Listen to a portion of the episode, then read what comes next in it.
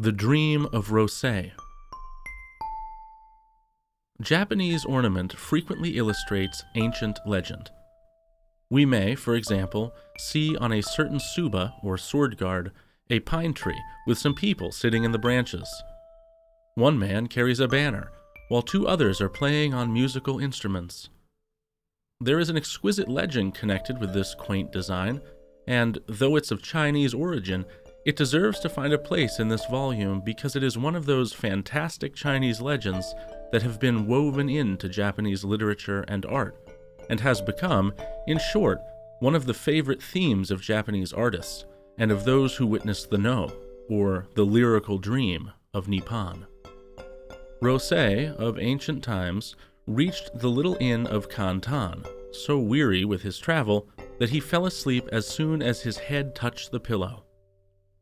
This was no ordinary pillow, however, and might well be described as a magic pillow of dreams, for immediately upon falling asleep, Rosei was disturbed as an envoy approached him and said, We are sent by the Emperor of Ibarra to inform you that His Majesty wishes to relinquish the throne and to install you in his place.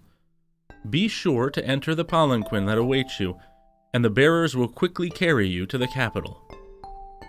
Rosei, much amazed by what he had heard and seen, quickly entered the palanquin, which was beautifully strewn with gems of radiant hue, and was quickly borne to a wonderful country, best described in the following verse.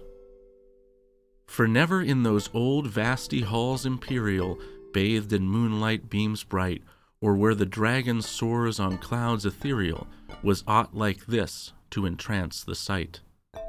With golden sand and silvern pebbles white was strewn the floor, and at the corners four, through gates inlaid with diamonds and jade, passed throngs whose vestments were of radiant light. So fair a scene that mortal eye might ween it scanned the very heavens' unknown delight. Here countless gifts the folk came bearing, precious as myriad coins of finest gold, and there the lesser with the greater sharing advanced the vassals bold their banners to display, that paint the sky with colors gay, while rings the air as had a thunder rolled. Rosei found himself in a magical country where nature either forgot her natural laws or was led into fresh wonders by the people of that land.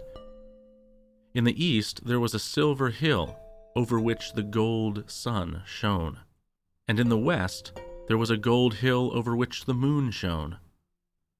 The whole idea of this charming story seems to suggest that this country was not only a land of eternal youth, but a land, too, where nature marshaled her seasons together, where there were always color and blossom, and where no flower faded.